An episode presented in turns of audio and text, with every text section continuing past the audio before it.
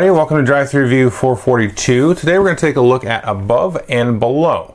Now this is a new game from Red Raven Games, designed, illustrated, published, and everything else you can think of uh, by Ryan Laukat. He's done uh, a few games that I really like, the 8 Minute Empire series, and then he's also got a bunch of other games in the line there. Uh, this one is, if you to be super glib about it, you would smash like a Euro with Tales of the Arabian Nights. Now you've got a sort of a book where you'll be reading random entries to sort of enhance your Euro game.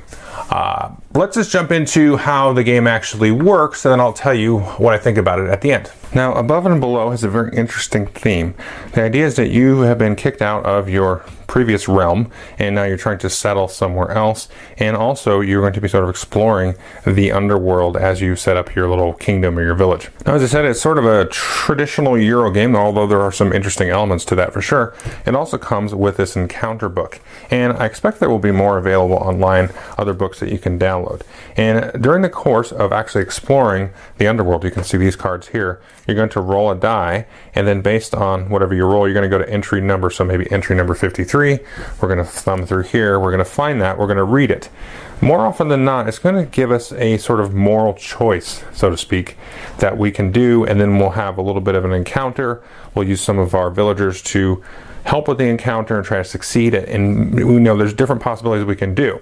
I don't want to spoil anything, but it will allow you to interact with different people and try out different things and you can make a decision. It's going to be sort of a bonus on top of actually exploring whatever cavern uh, you ex- excavated so to speak. And the main reason you do that of course is to actually build new buildings in the underworld.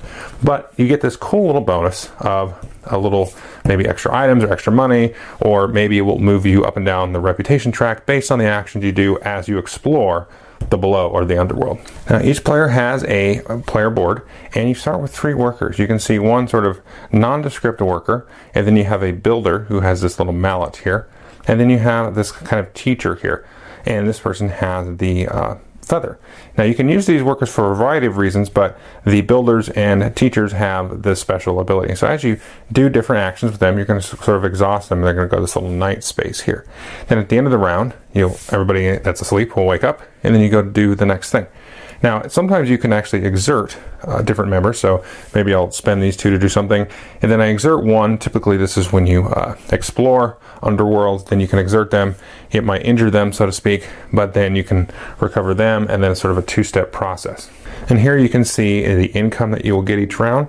But as you stack different types of these goods in different spots, you're going to increase the amount of income. So maybe I'll put some of those fish there, and then I'll have some of these. Uh, vegetables here and maybe some rope and so on. And there's a variety of different goods, and you sort of pick one silo to store them as you play the game. And then at the end of the game, they're going to be worth a certain amount of points per item. So at the end of the game, these two here will be worth two points. And I should say uh, the wood here is the special sort of Kickstarter edition. Um, the typical edition comes with cardboard. But there's a variety of different things, and some are more rare than others. So you've got this here, and then these, so this little jewel, and so on. So as we go up, and store more, we're going to get more income. In this case, we'll have eight money per round. But each of these now is going to be worth four points each. So this is kind of the coolest part of the Euro side of it, you know, the kind of the strategic mechanical side, is kind of figuring out where to store these. Because some, like I said, some are rare, some are more common.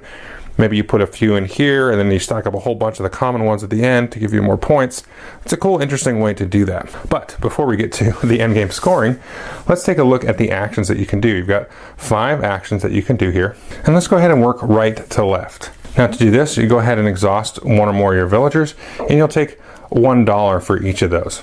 And here you can see the money here. They come in different denominations. The next thing you can do is actually train and acquire a new villager. Now to do that, you must use somebody here with the quill, and this is sort of your teacher, and you'll go and acquire one of the new villagers from the supply. Now if you see here, we have this row of villagers on this main board.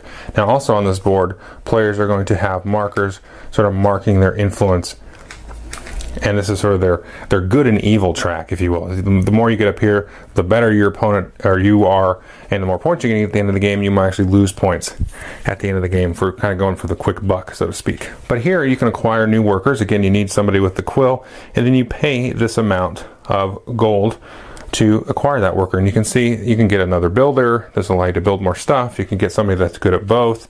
And then we have these little dice here. And this is going to help you with the encounters and exploring, which we'll talk about in a minute. But that's what you can do. You can pay some money and get a new worker. And they will come into the exhausted area of the board when you do that. Now the next thing you can do is actually to build a building. And again, you'll need to exhaust somebody with the mallet there. And when you build, you'll have a variety of cards. You'll have some of these above ground cards, some of these underground cards available to you. You've also got some special cards, which I'll show you. But you exhaust a worker, you'll pay the cost, and then you'll be able to take this card and do that. So this is actually going to increase your income by one, and then you're going to get one point uh, per fish at the end of the game. This one here will actually come with a good on it, and this you'll be able to harvest later, and I'll show you the harvest action. Whereas this one here actually come with two. You can see the two dots there. They come with two of these little bits of rubble there. And this one actually allows you to re-roll a die uh, during an encounter, which I'll talk about in a minute. So you're to pay the cost and then you'll build the building. So everybody starts with this one building here, and you can see this has three beds.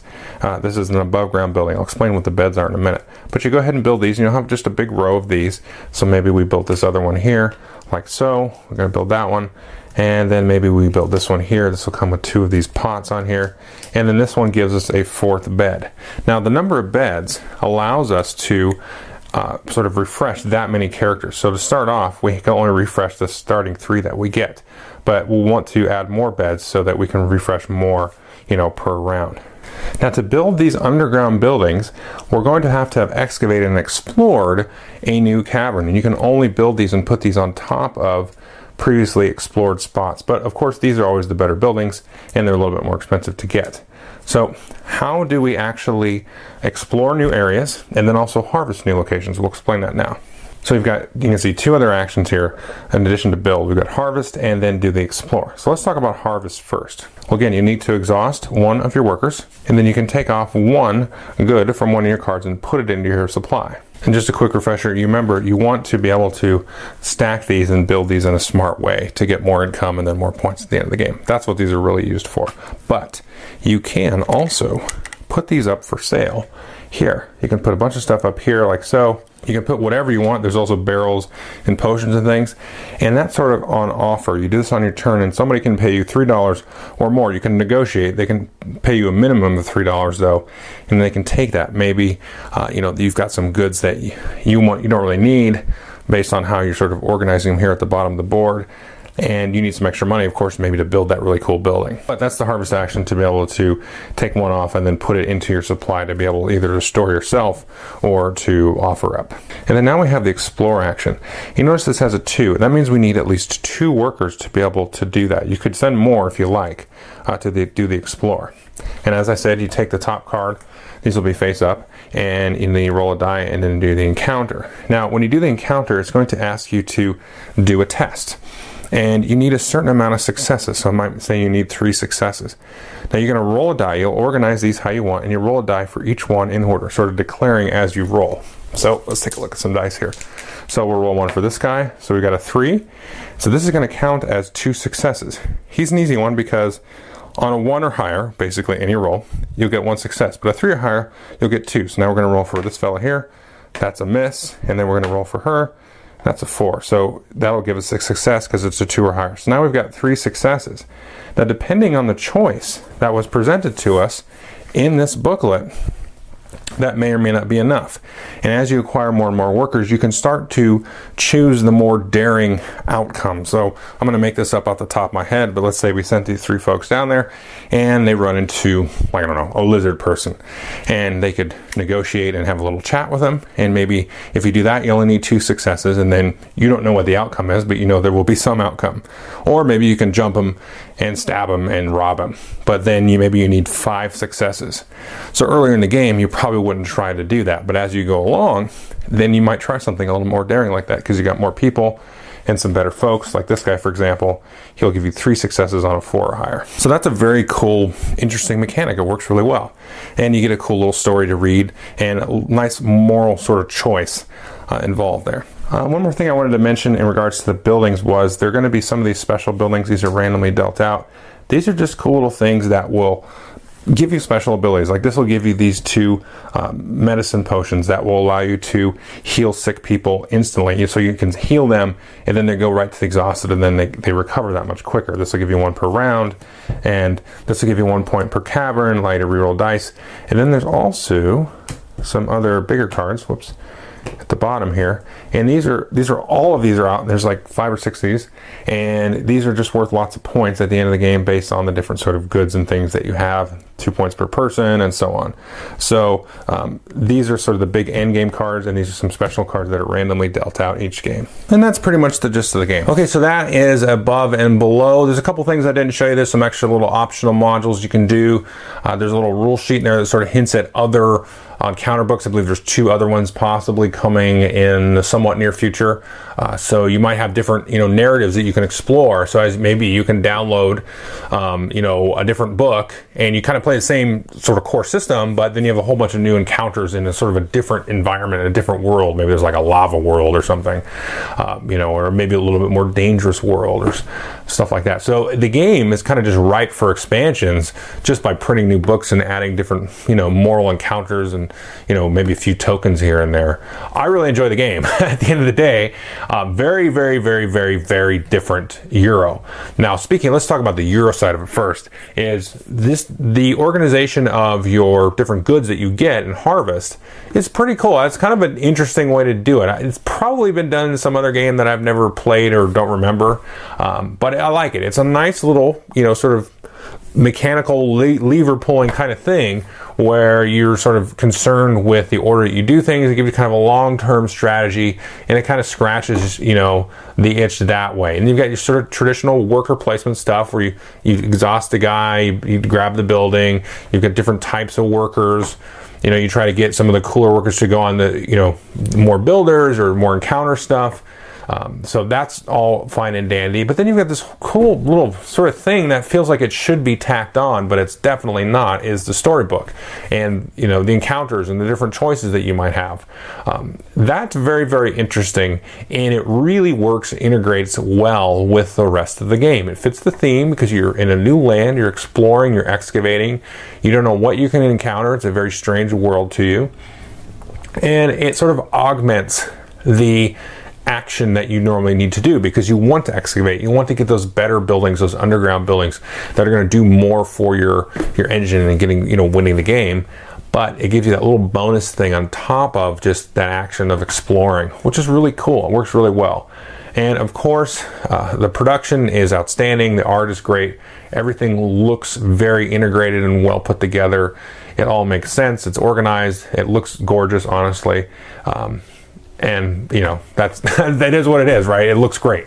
Um, but I would definitely recommend this game. It's not a heavy euro by any means, but it is strategic. It is interesting, and it has that story element, which is fun to read each other, and that's just a nice element to add to a euro where you have this sort of strategic mindset, but you can kind of take a break. And there is there is a sort of break in the action, so to speak, at least from that sort of strategic side, to pause, read the story, allow the person to choose.